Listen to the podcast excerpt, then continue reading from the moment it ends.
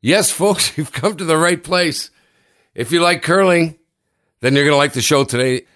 Kevin Martin, you are down in Calgary in the bubble. How are you doing, Kev? Do we need to send food or something? Is everything going okay? Everything's going okay. Got here yesterday, and uh, yeah, the way it works, you uh, you get here, you get tested immediately. So I have to get four negatives in a row, and then you can go to work. But I'm stuck in my room until uh, the test I get today gets done. Well, I hope you fail those tests. I hope they're negative. the Hansen man is back with us each and every week. You're throwing your referee hat on this week, Warren. There were a couple of rules violations that you do not like. Well, I guess uh, not so much if I don't like. It's just the fact that it's something to look at and discuss and suggest maybe some things that have to happen going forward. All right, let's do this thing. Last rock, eighth end, up by two. I don't think I'm. I don't think I'm white. I don't think you are either. Oh, oh. It's clean. Oh, don't Oh. kill it, Ben. Don't kill it. Don't kill it. Line's really good. Line's good. Right on the button, guys. Right here, Last guys. stone for Kevin Martin. They want it on the button. The sweepers are watching it. Fans are on their feet. Kevin Martin goes out as a champion. Cuts him to one. He will win his final Grand Slam, taking the Players' Championship.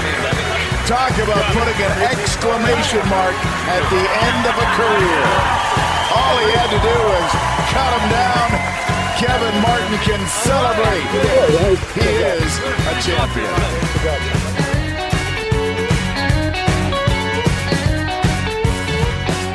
Okay, boys, we got a packed show this week, uh, so we got a lot to get to, including a very cool guest that I'll tell you about in a second. On the show today, uh, Kevin, we're going to talk about the mixed doubles. We want your reaction to that. Uh, also, Warren, what you thought of the whole week. I loved it, by the way. I loved it. I loved each and every part of it. There were some issues about a hog line violation, Warren, that you want to talk about. I read your post on Facebook. You know what you're talking about. But a bunch of guys were apparently on the rock over the hog line, and uh, that's not good. John Morris and his team's last stone during the semifinal of the mixed, he burned a rock, and uh, we want to know if he handled that right. Kevin, you're going to give us your thoughts on that.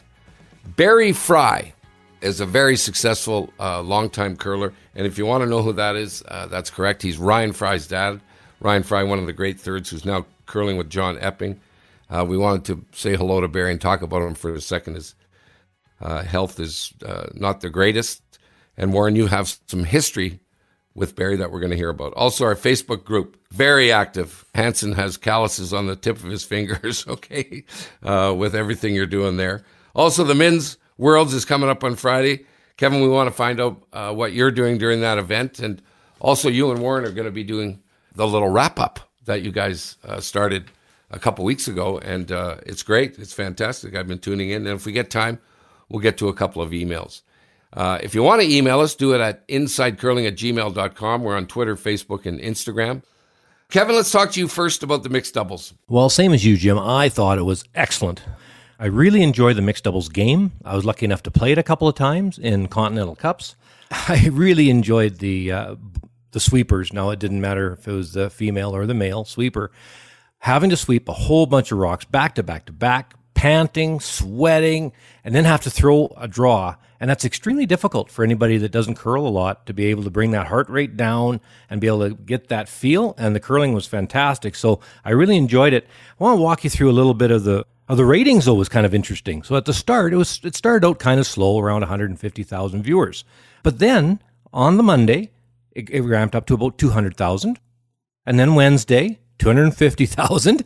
And I think I could feel that kind of throughout Canada and uh, the feel of everything, everybody getting more and more excited. And you know what, Jimmy? The final actually drew 463,000 viewers. So it started slow, but ramped up as the mixed doubles event went on. It ramped up and ramped up, and you know that that looks good on the mixed doubles game going into the Olympic trials, and of course the next Olympic Games. So uh, it looks good, in my opinion. It looks good for mixed doubles, and it looks like the uh, curling fans uh, across Canada enjoyed it. Kevin, how much longer are you there in the bubble? Till May 9th Wow. um, in the bubble between the men's worlds and then the two Grand Slam events on Sportsnet. And then, of course, the Women's Worlds ends on the 9th. So I'm here for, for quite some time, Jim, actually. You can probably hear there's a little bit of action outside my window. Uh, I'm right beside a, a freeway. so, so if there's a few loud cars going by, uh, I apologize. Maybe it was your family's idea, Kevin, to keep you there for that long. Well, I know Shauna's not uh, crying the blues over it. That's for sure. oh, we, over the last thirty some years, I've always been on the road. It's just been what i've done my entire life, and uh, uh, usually gone about 180 days a year.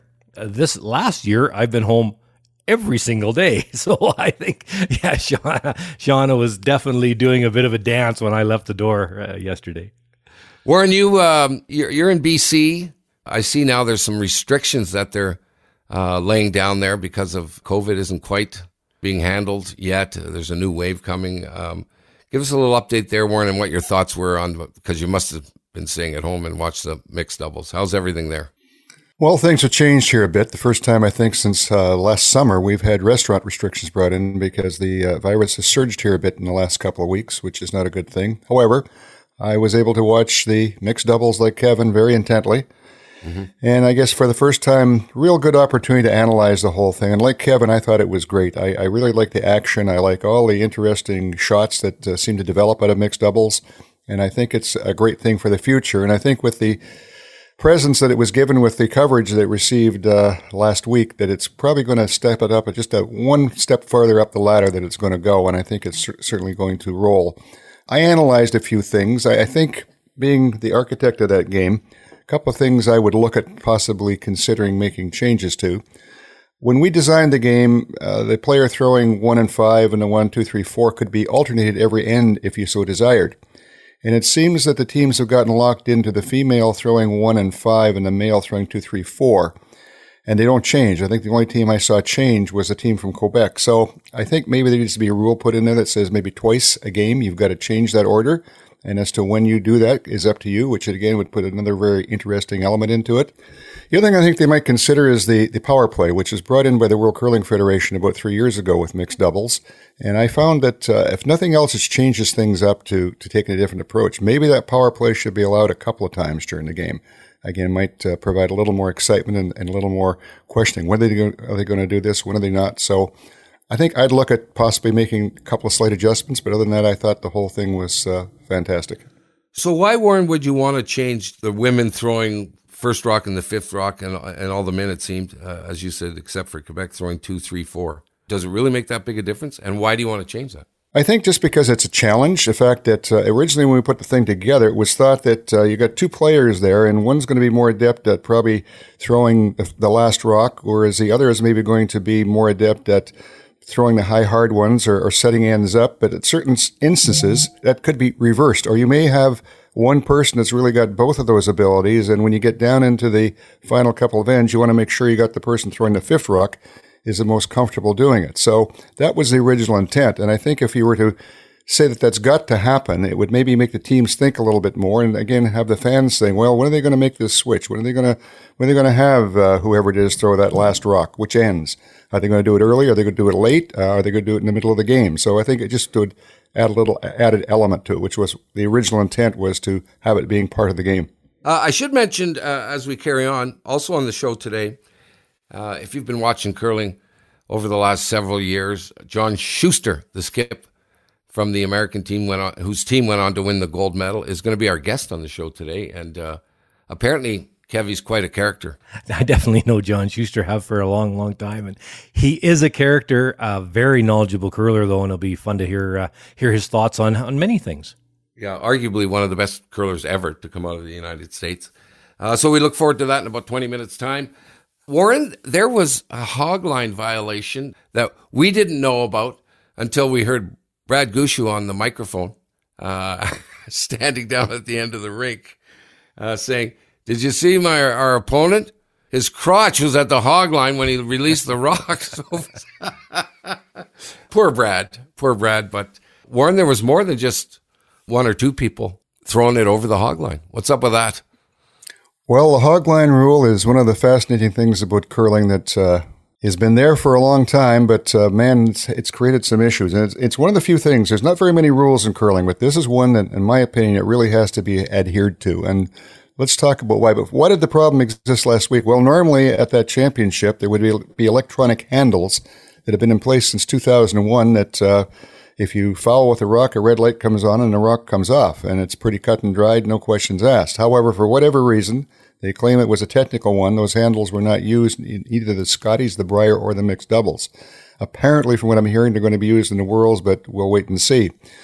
But if we go back through history, I mean, this game was designed to throw a rock initially from a crampit to a target 125 feet away at a button, and you're in a stationary position. And through time, uh, I guess in the 30s, the crampit was replaced with a foothold uh, that was still just a wire bracket, not very stable. And, and the sense of anyone trying to leave that particular foothold during the course of delivery was impossible. But in the 40s, the rubber hack was developed by Ole Olson in Edmonton. And that began to change a lot of things. And one of the great innovators of curling through all time was Ken Watson. And he decided that maybe you could start to leave the rubber hack in the process of delivering the stone and slide out a bit, which might give you some advantage. And if I go back to those days, even the 50s, probably what happened initially, he was wearing a toe rubber and kicked off the toe rubber and slid on the leather sole. And of course, the other problem that the leather shoe had a rubber heel. And uh, this is to some degree how people started sliding up onto their toe was to get less of the uh, surface of the foot in contact with the ice so they could go faster and you actually get that rubber heel off the ice. So that all started to happen with Ken Watson. He was sliding probably out to two or three feet in front of the tee line. And of course, at that time, the rock had to be released by the tee line. And as time went on, another young guy by the name of Stan Austman from Saskatoon was the first person who said, Hey, look what I can do. Whatever he had on his shoe, I suspect it was maybe liquid solder, he put on a demonstration where he slid from the hack to the far end, put the rock on the button, and continued to slide past it. Which all of a sudden, all the gray hairs went, whoops, we got a problem here we better deal with. And so the hog line that was originally brought into play because it was determined whether rock would be in or out of play now became the, the line that somebody decided, well, let's make sure that that rock has to be released by the time you get to the hog line. If you think about it, how the game was originally designed, you've now taken about 30 feet off of the uh, length of the sheet. So now you're delivering the rock to the target less than 100 feet away. So you've changed an awful lot of things. And some of the things we've faced in recent years, I think, with low scoring games and things of this nature, because that delivery has become so good and they're out there 30 feet from the hack, uh, it's becoming harder and harder to miss if you're good enough. And so through time, this has always been an issue. It's been an issue forever as to people not adhering to that line. And in my opinion, it's got to be adhered to. There's got to be a line somewhere. And if you put it out another 10 feet, I'm sure it'll only be a matter of time. It would be violated again. So wherever that line has got to be, if we're going to have a game, we've got to pay attention to this line. So I think that's why it was important. So it's kind of interesting. If I look back through history, with the lights, there was maybe three or four fouls in, in, say, the Brier would be maybe the maximum by my memory. All of a sudden, and you can tell people like Kevin and I who watched thousands of rocks of people coming out of the hack, as soon as somebody's kind of on top of that line, you're kind of like, whoops, that's different. Something's going on there. And then as the week progressed, it seemed like there was more and more and more. And I don't even want to get into how far over I thought a couple of people were in the course of their delivery. And I think it's human nature. There's nothing there to stop you. Uh, you're thinking about a thousand things rather than where is that line or am I coming up to it? And maybe if it, you are thinking, thinking, well, it doesn't matter. There's no handles. But I think it's really important, whatever is done with this going forward, it's got to be adhered to. And it's got to be adhered to in recreational play. You know, when we play golf, we play these other games, tennis, we're able to police things uh, amongst ourselves and, and do what's fair. And uh, I think it's a, a fact of uh, for the game to be played as we know it, that line must be adhered to. And uh, however that's dealt with going forward, I think is going to be a challenge for everyone involved with the sport. The chip in the handle probably, Warren, in your opinion, uh, sounds like is the best solution to it. What happens, Warren, when someone does have a hog line violation? Do you stop the rock right away or do you let it finish? And then what's the result of the rule break?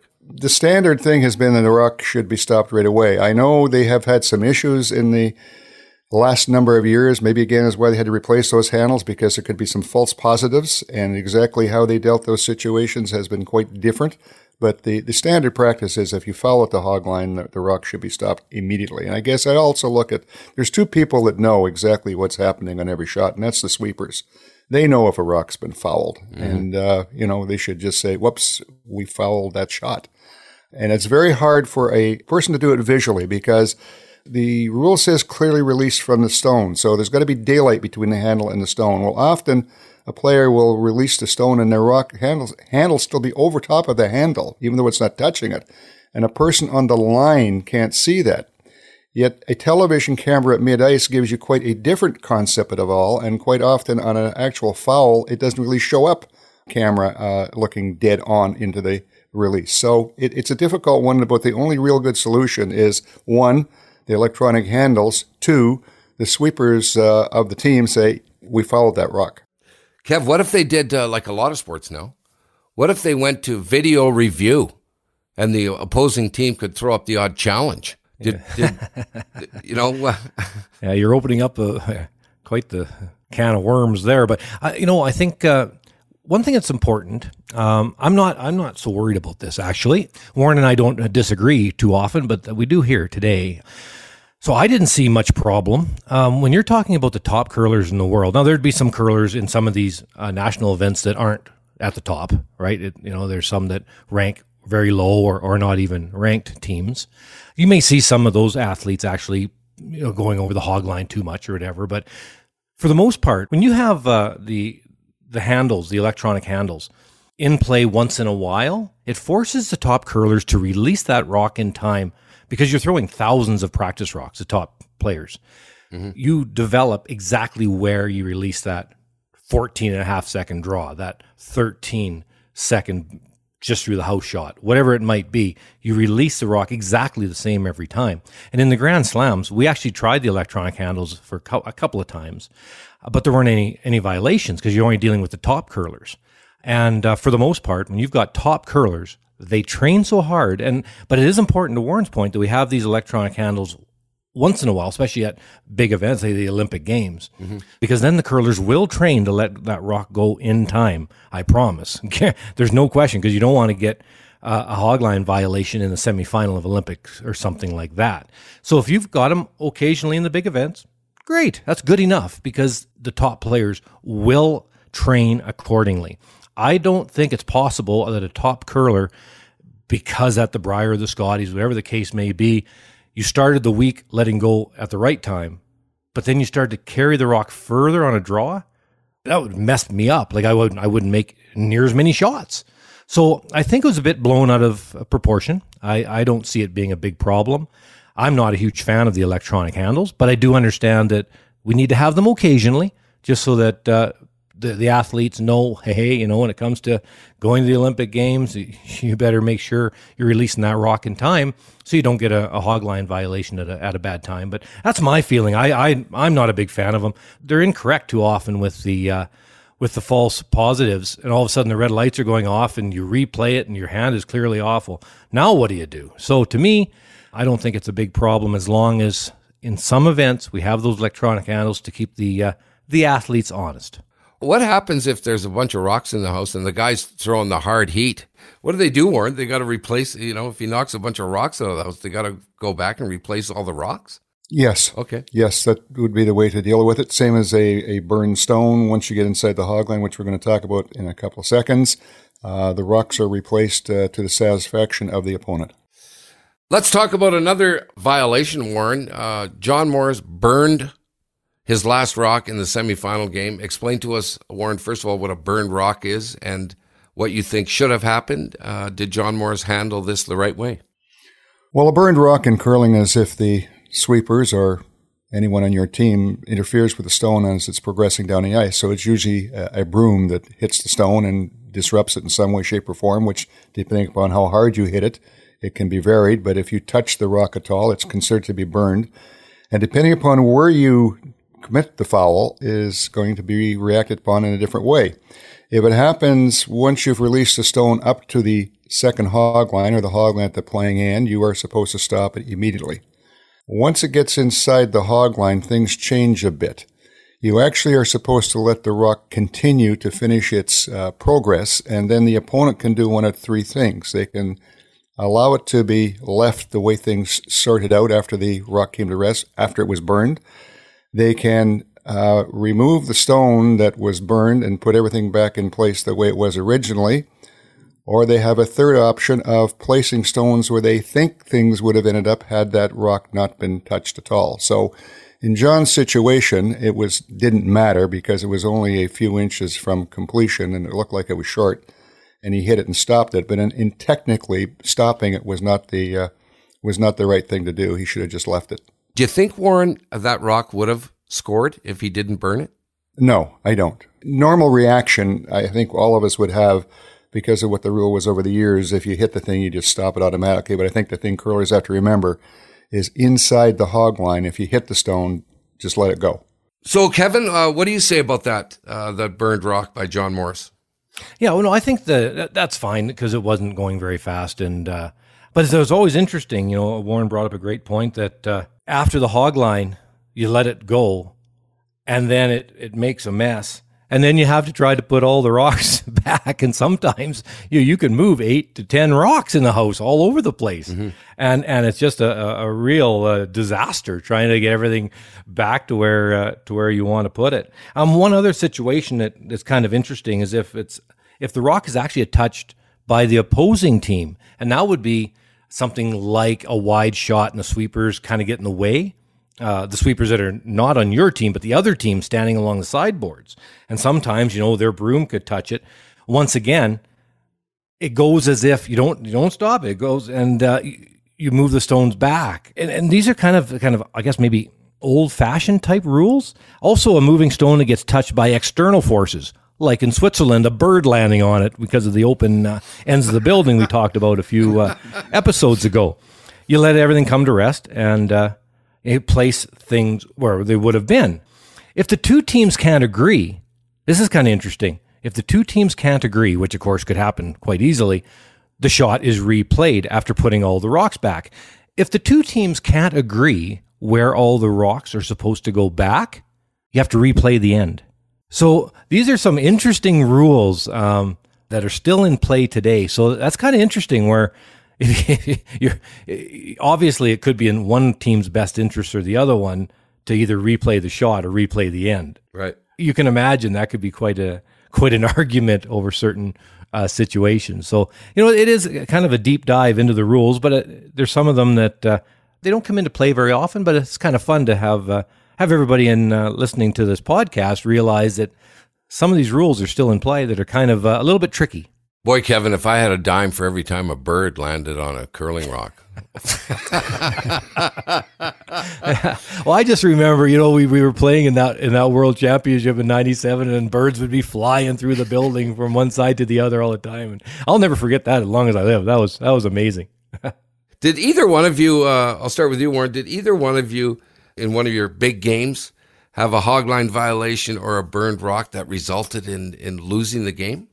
And I'm thinking back, I can't think of that situation because, again, in, in that period of time, uh, the, the hogline rule wasn't enforced at all. And because somebody was trying to make a point, I remember playing in the Brier in 1974, and all of a sudden, this was the old rule where you had to stop your body before you touched the line. They started to enforce it and started pulling rocks. And it was, again, people that were doing it that weren't trained to do this properly. And it was an absolute nightmare. But once again, it was a rule and it had been violated a lot and uh, all of a sudden, somebody at the Canadian Curling Association level decided we've got to we got to stop this, and started putting people out there on the line to enforce it. So we, have got to go one way or the other with how this is dealt with going forward, because hopefully we're going to get to the point where somebody's throwing a curling rock one of these days for a million dollars, and uh, could get really really dicey. And I mean, if we look at golf, I always look at the Dustin Johnson situation of the 2010 PGA Championship, where he grounded his club twice in, in a sand trap that he didn't know was a sand trap, and as a result,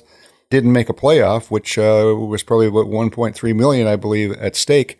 So as we move forward as to how we deal with all this stuff, there has to be some common ground. What are we going to do with it, and how is this going to be handled? Mm-hmm. And in curling, this is still very foggy. All this stuff as to, uh, as Ken says, some of these rules, and all of a sudden you're going to run into one of these situations at a, at a, in a big game, and uh, wow, what do we do now? Ever happened to you, Kev, during a big game? Well, I had had one really good one. I didn't have uh, many hogline violations, maybe a couple in in uh, in my whole career, but had one in in uh, I believe it was in Halifax in the Halifax Brier in 1995, and that was back before the electronic handles, and we had the Magoo on the line, And uh, The Magoo. Magoo, you remember the guy in the co- the comics that uh, can't see very good? Yeah. yeah. That that's the fellow who was on the line that day. And anyway, I was just throwing a guard and uh, lob a guard against Ed Werenich in the uh, either a tiebreaker. I think it was a tiebreaker. Anyway, so I throw the guard and they pull it off for hog line. But unfortunately for uh, for the fella, he uh, there is such a thing as called a television and a replay, and I was off by I don't know three four feet short of the line, but we couldn't reverse it. Like everybody in the crowd could see on the television screens that I had released it clearly. So of course, being my hot-headed self back when I was young, I'm not like that anymore. No. I kind of lose it a little bit. I absolutely, I'm not going to play anymore if that guy is still on the line. You've got to remove him from the line. right. And uh, How'd that go? well, it didn't go very easily. And because with Werenich, if they don't put my guard back, Eddie's got a half rock double for a bunch, and he would have won the game. So you're, you know, this was in a playoff game in the '95 Brier, and and because of a a messed up hogline violation, it wasn't even close. It was three or four feet short of the line. We could have easily lost the game. Now Eddie didn't make that uh, double, so then we ended up escaping and we won that game, and we ended up losing the semifinal to Burtnick that year. But that was a huge problem. So the, the, the human error that wasn't the right answer having magoo on the line but but I, i'm not going to say the name of the fella but uh, he's a pretty well known person from bc but i won't say the uh, but anyway um, to go to the electronic handles you know is is certainly better than having somebody on the line because athletes come out like an ej harnden comes out so fast now there's just no way a, a human eye could possibly see exactly when that rock is released but we it didn't cost anybody a game but it sure was a funny situation Warren, you have a history with uh, Barry Fry, of, uh, who is the father of uh, one of the one of the great curlers that's cooking these days. Uh, Ryan Fry, who's now the third with John Epping, and of course he won a gold medal with uh, Northern Ontario, Brad Jacobs' team. He's having some health challenges, Warren, and uh, you you wanted to say hello to him today and, and talk about his curling history. Yeah, Barry is one of the great players from the 60s, 70s, and I guess even early 80s. And uh, he played in the Manitoba playoffs many, many times and uh, came very close to representing the province at the Brier, but didn't make it until 1979. And uh, that year he did win the Brier. Very interesting uh, situation there as well. That was the last time McDonald Tobacco were the sponsor of the Brier, and it was the last time the Brier was ever run without a playoff. And uh, I think Barry proved the point that a playoff was necessary because back in those days, everybody got a bye for one round in the Brier. And he actually had won the Brier after his final draw, which was he had the bye on the final round. So he was the Brier winner. And when they played the final round of the Brier, he was sitting in the stands. So there was CBC televising live the final round of the Brier, and the winners weren't even on the ice. i didn't know that Small loophole. So know. the point was proven. Well, it's very interesting because both with the Lassie, which uh, McDonald, the women's championship, uh, were sponsoring as well, and that actually went uh, live to television in 1979, whereas the Brier was 1980. And the last Lassie that was played in 1978 with Chris Pidzarko as the winner was the same situation. They sat in the stands during the last round, and uh, they were the winners. So it certainly proved the point that uh, there need to be a playoff uh, if the thing was to develop as far as a television product. But so Barry won the last McDonald Brier. Uh, Kevin and I and Barry have something in common. All three of us played a world championship in that building in Switzerland with the birds in it and the sun shining in, and, and all three of, and all three of us lost. Uh, but i still love that building Oh, it's a beautiful, beautiful building. But uh, Barry was also the Canadian Mixed Championship winner in 1973. So great player. Don Duguid nicknamed Barry the Snake because he said when he comes out of the hack and he released the rock, he uncoils like a snake, and he he sort of more or less did. But one of the great players uh, back from that era, and uh, he's not feeling very well these days. And I think we'd like to wish him all the best and uh, hope things get better. i definitely want to wish you all the best barry for sure Okay, Kev, what are you doing for the Worlds? Yeah, so we've had lots of uh, people asking about the the telecast here. So it's kind of an interesting thing. Usually, of cour- course, most years aren't COVID years, and uh, for World Championships, uh, for the men's World Championship, I'm usually not really involved, and then women's and mixed doubles, I usually work for NBC in the states. But that's not happening this year. So I'm working with the World Curling Television Group for the men's worlds and the women's worlds, and that's a worldwide feed that goes out and. Uh, and NBC for the US side, they'll pick up that feed with audio. Usually they would pick up the WC TV feed without audio, and then we would do the voiceover out of Connecticut, out of Stamford, Connecticut for NBC. But this time instead, they'll just take the whole feed and put it on NBC uh, stations down in the States. So that's what we're doing. And can you w- listen to us? Uh, with the rights, I do not know if in Canada, if you go to uh, to stream the World Curling Television, if you're able to watch our production. Uh, in Canada, of course, TSN will be covering it, uh, and then we cover for the rest of the world. So that's what's going on with uh, with the WCTV. We cover all of Japan's games and uh, most of the U.S. games. We do call some of the Canada games so that they can go out across the uh, the world as well. So it's kind of an interesting. Uh, feat for the World Curling Federation to be able to put this television out over all the nations because curling is growing at such a fast pace around the world. I think I understood all that, Kev. I was trying to write it all down. It was very fast. My attention is span isn't very good. Uh, but you guys are busy. Uh, stick around, everybody. We're going to be right back.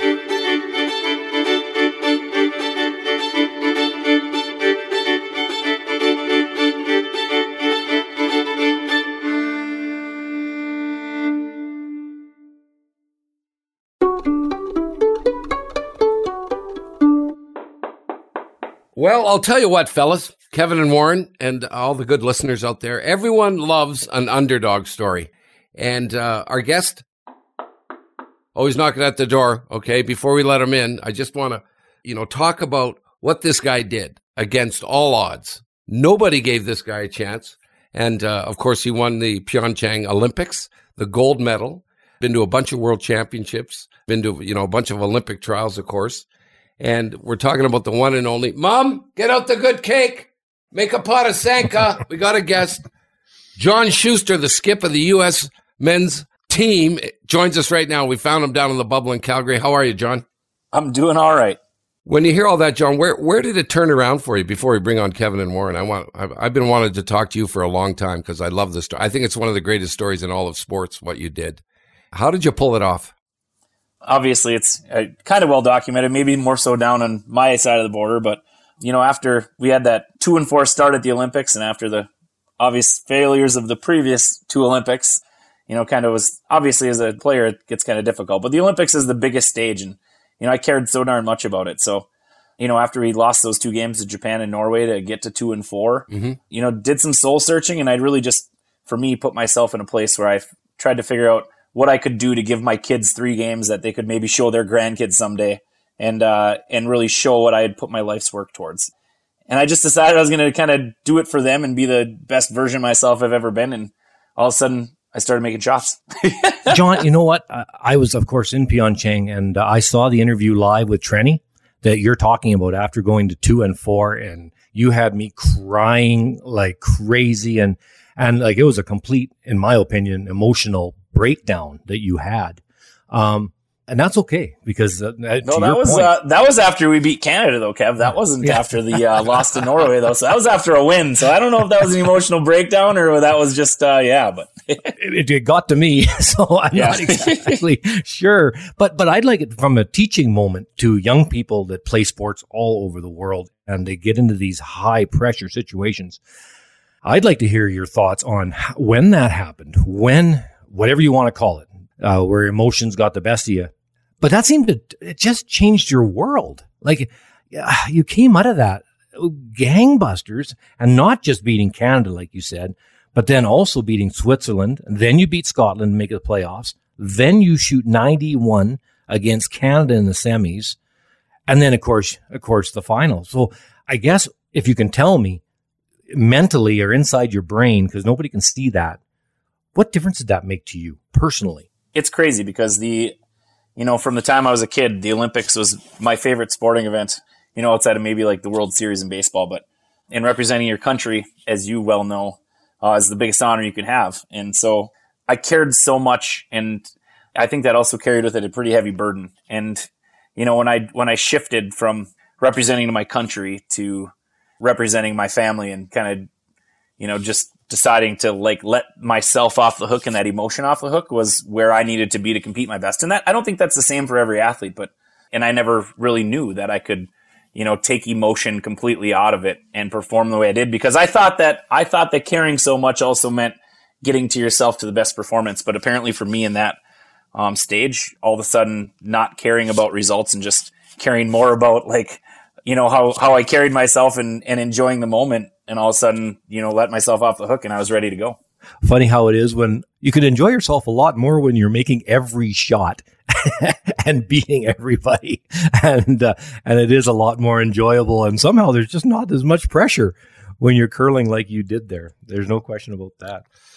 What was the biggest change in your life, John? You know, beside the obvious from winning the gold, how did it affect you going forward after that? And what's been going on the last several years since you did knock everybody off and win the gold medal?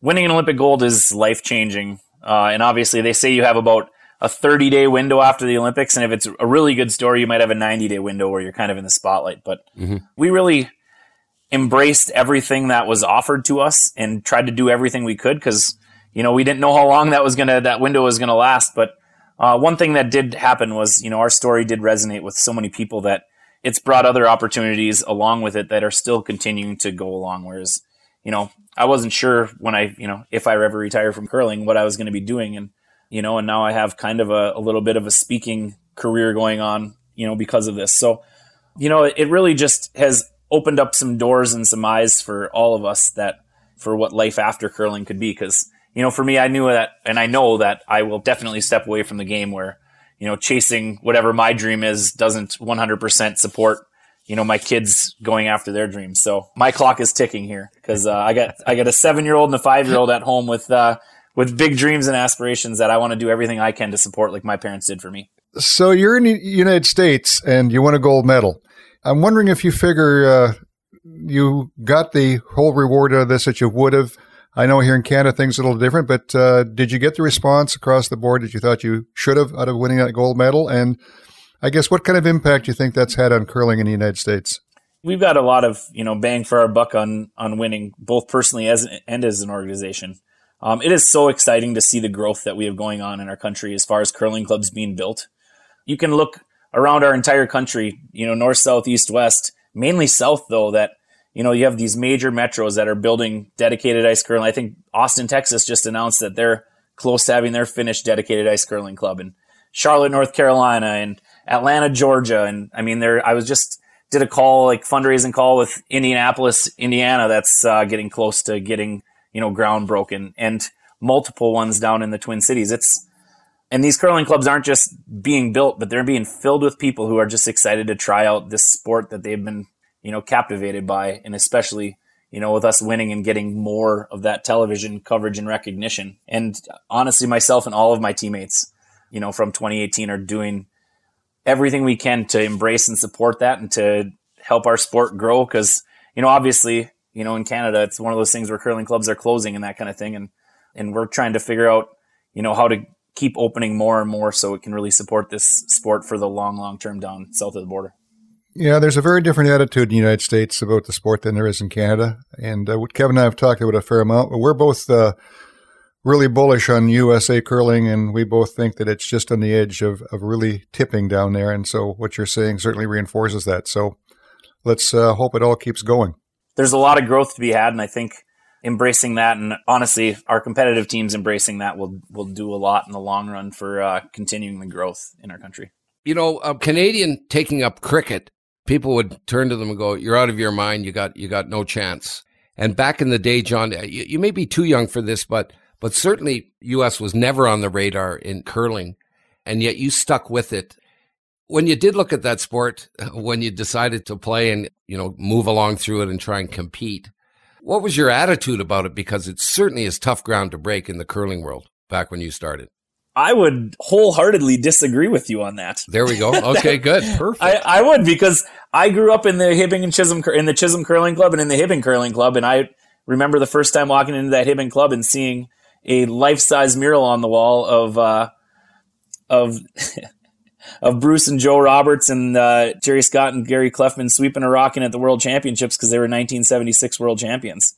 And I actually think seeing all those national championship banners in the Hibbing Curling Club, if you go back to you know Nick Jarul and Dick Brown and and especially seeing the ones that the Roberts brothers won, I actually I believe that I could win in curling because I was curling at a curling club with a team that won a world championship in 1976. And granted, that was before I was born, Mm-hmm. but three of those guys on that team were still curling in the same league I was playing in. And they're still very, very good. So I think, uh, I didn't think of the U.S. as being, you know, granted, I know we didn't win a world championship from the 80s all the way until today. I really did grow up believing that that we had the ability to do it from the area I was from because curling had such a rich tradition in my area. We just had our first fight, John, and you won. Yeah, we used to be atop the podium and then we had a little bit of a drought. So I'll give you, uh, yeah, fair enough. okay. Yeah, I was telling Jim yesterday he didn't realize how many United States teams have won world championships, and people like Bud Somerville and uh, Bruce Roberts and uh, Bob Nichols. Yep, we got lots of them. and Billy Strang actually won uh, three world championships as well. So I remember Somerville knocking out a Canadian team in the 92 Albertville uh, Olympics as well and taking a bronze away. I think that was uh, Somerville beat us in 1992. So, John, it's uh, been a strange year. You won the U.S. Nationals a little over a year ago, and you're now getting to play in a World Championship. So, have you guys been able to uh, to throw rocks? Have you played in any competitions or, at all, or what have you been doing for the last year? I feel like I want to keep that close to the vest, man. No, um, yeah, we actually, our team had a very, very cautious approach to COVID because, you know, I had COVID in my house. My wife came back from the club national championships that she played in last March, and uh, 75% of the competitors at that event brought COVID home. So our team had a very, very cautious approach. And when we had the ability to play in the fall, you know, we weren't really quite comfortable yet. So we didn't play in any of, in, there were two events in the U.S. that happened, or an event and a practice kind of scrimmage weekend that we didn't play in. But, uh, you know, we got ice at the Duluth Curling Club, and and even though the club was closed for a couple months, we got an exemption as as athletes that were part of a national team to practice, and we have an ice crew at our club that was 100% behind putting in, you know, world caliber ice for us every day. So I mean, I actually got better practice ice than I've had my entire career, and I've had great practice ice my entire career. Then we got uh, after the beginning of January, we got a bunch of scrimmage games against uh, Dropkin and Ruohonen, who are both top 15 teams in the world, and um, and a bunch against Tab Peterson, who's going to be representing us here at the w- women's as well. So um, we got a bunch of games in against those teams and more practice rocks in a row than I've gotten in my life because you didn't we didn't have to travel. So it was actually uh, a very very good year. I think we're very well prepared to come here and perform. So, you have slightly different team than you won the Olympics with in 2018, and the fact that Tyler George stepped back from curling for a while, and you've now got Chris Plys. How has that worked out? Is there any change in your team dynamics with Chris versus Tyler, or is it uh, pretty much smooth sailing from your point of view? Uh, it's been pretty much smooth sailing, but obviously, you know, you ever change one player and it changes an entire team dynamic. So um, the good news is in our country, you know, with our national team, the way it's been set up now over the last, you know, six or eight years, uh, it's pretty easy for a player to move from one team to another because we do a lot of the same things uh, in training and that kind of thing. And and when Chris moved in, I I'll remember the first event he played with us up in Winnipeg, 2018-19 season, and I couldn't believe how smooth of a transition it was going to be. And obviously, we've learned a lot since then, and I think we've continued to get better along the way. So I, it's been a really smooth transition. Chris Plys is an amazing player, and you guys, I'm sure, have seen that.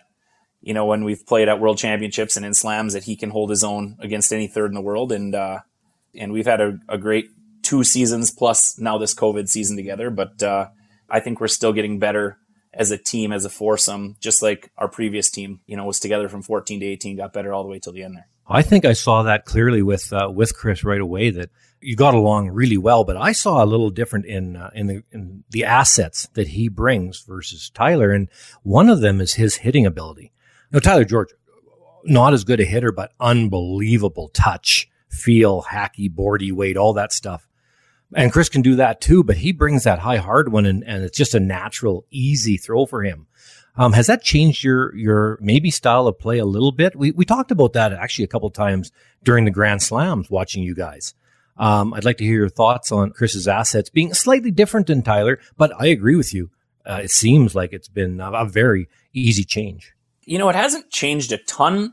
I mean, obviously, he does have the ability to you know throw a six and a half second peel down the ice, super accurate. So, um, anytime you have that weapon, you know, if you have the a choice between throwing a hack waiter that's somewhat helpful or a run back something that could be the best shot on the sheet. I'm not afraid to go put the best shot on the sheet out there for Chris. Whereas, you know, when Ty was playing, he could definitely make run backs and stick run backs. And I think he might have a stat that he thinks he made every run back he threw at the Olympics. However, if there was a hack or board weight shot that was equally as good as a run back for Ty, no doubt I'm having him throw that hack to board waiter because that guy was unbelievable at him. So I'm not taking anything away from Chris's ability to throw mm. hack and board waiters, but I probably am a little less shy to try to throw, you know, a shot where you got to get five or six rocks moving with Chris throwing as the tie. But it really hasn't changed too much because you know, Chris does have the ability to throw any shot that I put down for him. So you've got a bunch of uh, younger guys coming behind you there. Korey Dropkin is the uh, number one name I'm certainly very aware of, and those guys I think are coming along pretty well. Any other young players you see in the future coming out of the U.S. ranks that you'd uh, like to say something about?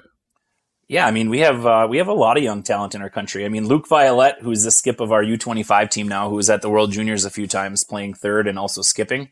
Uh, they were two and zero oh against us last year, so I think I can't not mention Luke because uh, they they got us twice last year in a couple events. So another team last year at our nationals that really showed me something, and especially in our game we played against them, but also where they finished was Chase Sinnett is a kid that you know was always he not always, but the last couple years you know had been right up there in the finals of juniors, and uh, the game they played against us at the nationals in the round robin last year was as good of a game as anyone played against us and uh, an incredibly talented kid and a and a really good leader as far as his skipping ability goes. And the rest of his guys from his team are uh, also up and coming. So I'm I'm really excited for our near future in our country for you know the caliber we're gonna have. We're gonna continue to have these you know teams being top 20 teams.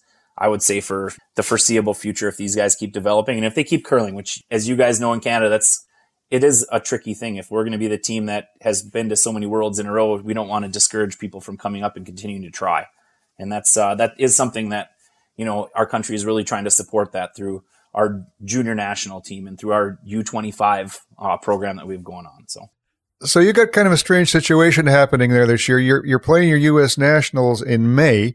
So what's going to happen there with regard to the uh, World Championship next year? Is that the winner going to go to it, or will the winner of 2022 be going? I believe, and this I don't have all the details, but our national championships this year was similar to the Brier and the Scotties, where they held spots for uh, Olympic trials berths. So that was why it was so important to get our nationals played this year. Was that the top two finishers at our nationals this year were going to get direct berths to the Olympic trials. So I think that was the main thing that's going to be coming out of our national championships, besides deciding who our national championship is, champion is, of course. So uh, with that being the case, uh, we felt as an organization, I think they felt it was very important to get that done and to try to do it safely. And they finally have found a place and a time where they thought we that we could do that.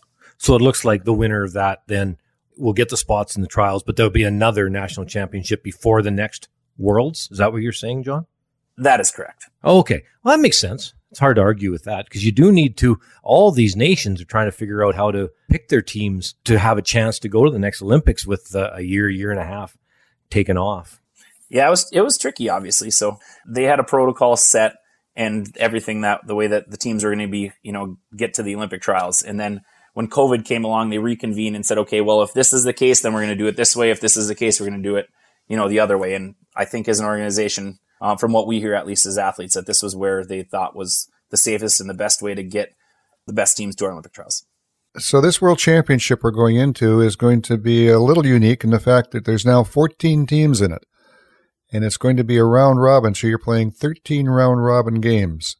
What do you think of all that? Do you think that's maybe maybe a little too many or how do you think they should be possibly running that for the future? I can't really say. I know that we have by looking at the depth that's here. I actually think that there's there are 14 teams that deserve to be at the World Championships as far as the talent level. I don't think back, you know, maybe 10 years ago, if you had 14 teams, you're going to have five or six teams that I mean, we're going to struggle to compete, and we don't have that anymore. I mean, you know, I look at my schedule, and you're looking for a soft game, and they're hard to find. they don't really exist. So, I mean, I love that we have that many teams that can compete on the world stage, but 13 games in a eight day period is is a lot of games. You know, ourselves as a team, we're we're prepared to do what we need to do, planning to get our alternate in if that's the case, and having Colin play some games. And uh, I mean, if that's what we have to do, that's what we have to do because that's obviously. I mean, we could theoretically play 16 games if we end up in the, you know, in that quarterfinal game in a semi in a in a gold medal or bronze medal game. That's 16 games. So I think the way the Brier did it this year, I was okay with it we used to run our nationals actually back in the beginning of my men's days as a 16 team split round robin with a crossover the four best teams and you know it's a way to get again, that that could still end up being you know 11 games, but that's a little more feasible than the 13. That's kind of excessive, but um, you know we're happy to be here and, and happy to play whatever schedule that anybody puts ahead of us. So is that how they do it now for your national championship with a crossover?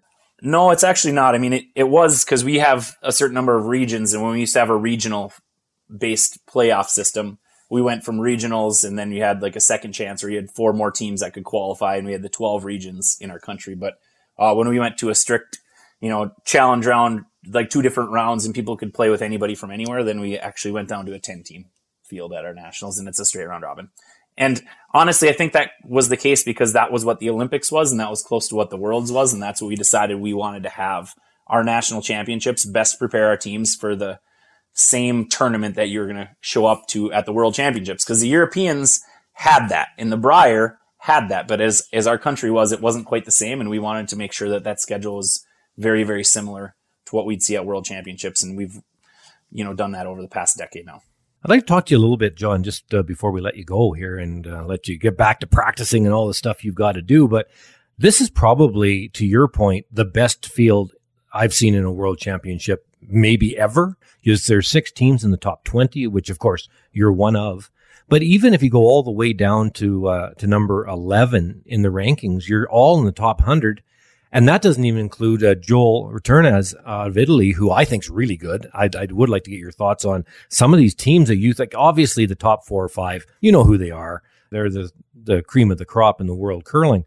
But there's some really good team uh, teams like Italy and Xiangju out of uh, China, who I I consider they could be sleepers. I'd like to get your thoughts on it uh, going into this big event. They're not sleepers anymore. I mean, you've seen, you know, Joel Retornaz has been, you know, I think he was in the top three or four in the standings at the Worlds back in Lethbridge in 19 all the way until the last three games. That's definitely a team. I know that the the young kids from Germany are very young, but I know that they had a lot of success in their junior careers. So you know, it's interesting to see what this uh, what this new Korean team is going to show too, because you know we we haven't seen them play, and I feel like you know sometimes you can have a game plan against teams you've seen a few times, but uh, when you have teams that you don't know about, and I know those guys are going to throw the rock great because it seems like all the top teams from Asia throw the rock great. So, but I think Japan is still that one team that Matsumura made that step when he got you know his chance after the other guys you know kind of took a year off and and has really ran with it. So I mean they're a team just like at the Worlds a couple years ago is uh, can that kid can get hot and make a ton of shots and win a lot of games. John, I got to ask you about the mixed doubles going forward. If you're going to continue doing that, I've I've gone to the very accurate Wikipedia to see that you were there in 2019.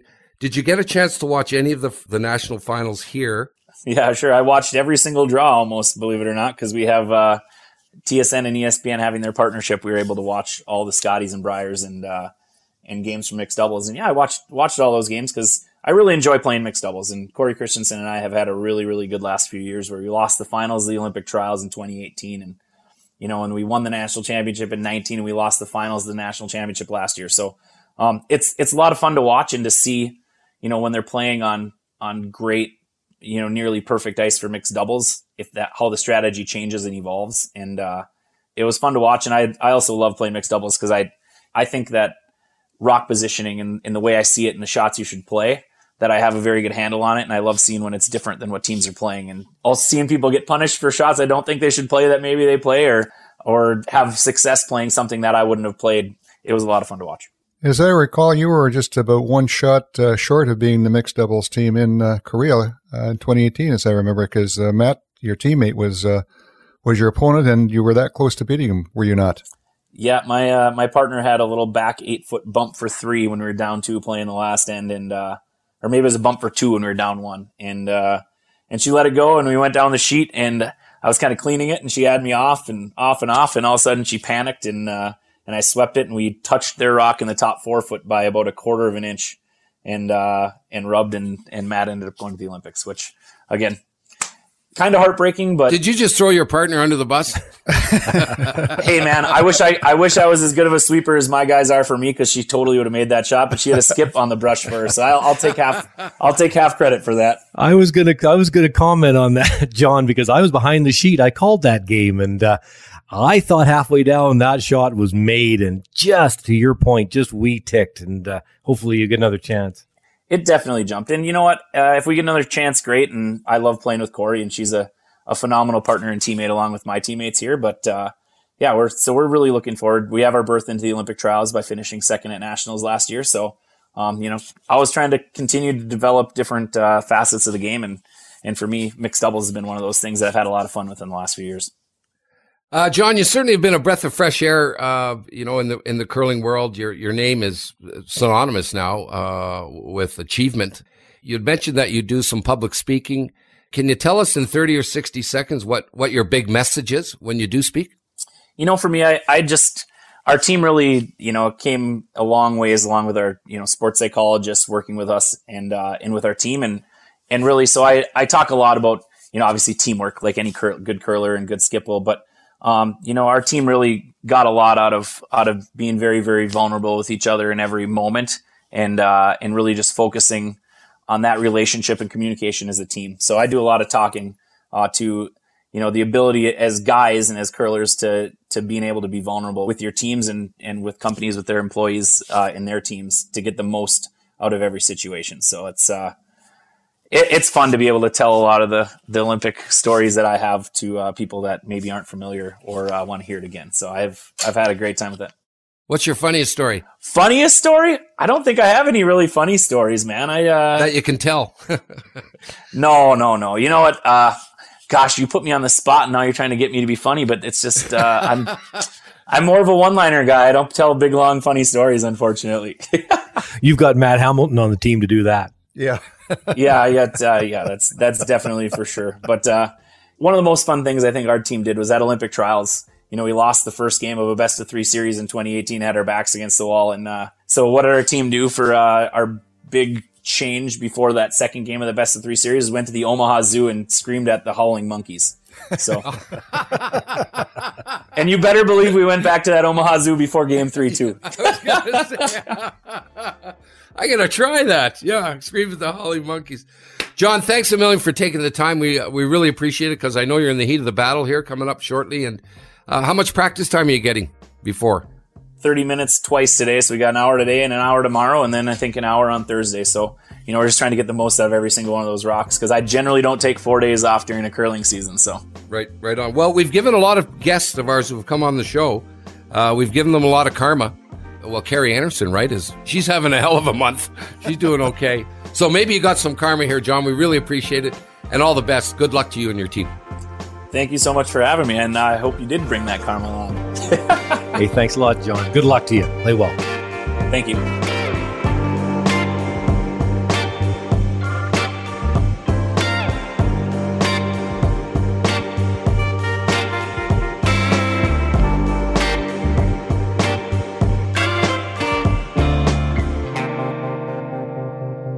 Well, boys, another good show. Uh, Warren, I'd, li- I'd like you, like I said earlier, wearing your referee hat, talking about the rule breaks, hotline, and uh, hot, sorry, hot, hotline.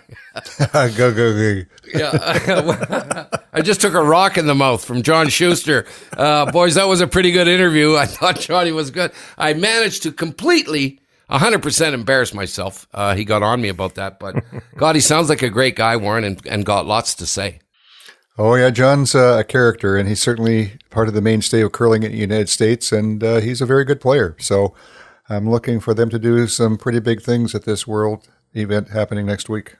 Fair enough to say, Kev, that John Shuster would be really, really responsible for the growth of curling. Well, their team definitely has a lot to do with it. And uh, you know what?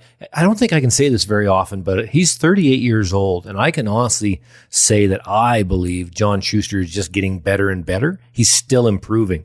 So, you know, you hear him talking about the twilight or whatever of his career and worried about his, his kids and stuff. He's got a few really, really good years left, and he's uh, and he's just getting better. So uh, watch out this World Championship. I know he wants to uh, to really make his mark. Warren, when are you guys going to do your first rap? That became very popular. We'll be there doing one at the end of Friday night after the first day is completed, and we'll be doing that every day. Um, I'll be there for sure, and Kevin will be there whenever he can be. Bubble boy, you're going to be okay, Kevin? in the bubble, and yeah, just the late games. If I do the late games, there's usually a production meeting afterwards, so I don't get back to the hotel till midnight or so. So a little late for a wrap for then. But uh, the the uh, the game or the days when I'm not working in the evenings, I'll, I'll definitely put a wrap out with uh, wrap it up with Warren. Right on, boys. Uh, another great show. If you're uh, interested, quickly, I didn't get to it very much during the show. If you want to do a Zoom call with us, uh, we're happy to do that. We've done eight or nine of them now. Uh, you can email us insidecurling at gmail.com and we'll try and set that up for you. We're on Twitter, Facebook, and Instagram, uh, so you can check us out there. And uh, Warren does answer a lot of those emails, and our Facebook group is is growing exponentially, and we use a lot of that stuff for the show too. So, as you were, fellas, uh, Kev, we're going to talk to you next time in Warren, and there will be some results from the World Championship. So, we'll talk to you next week, everybody. Thanks a lot. You've been listening to another episode of Inside Curling. Thanks, Jimmy. Thanks, Jim. Okay, boys.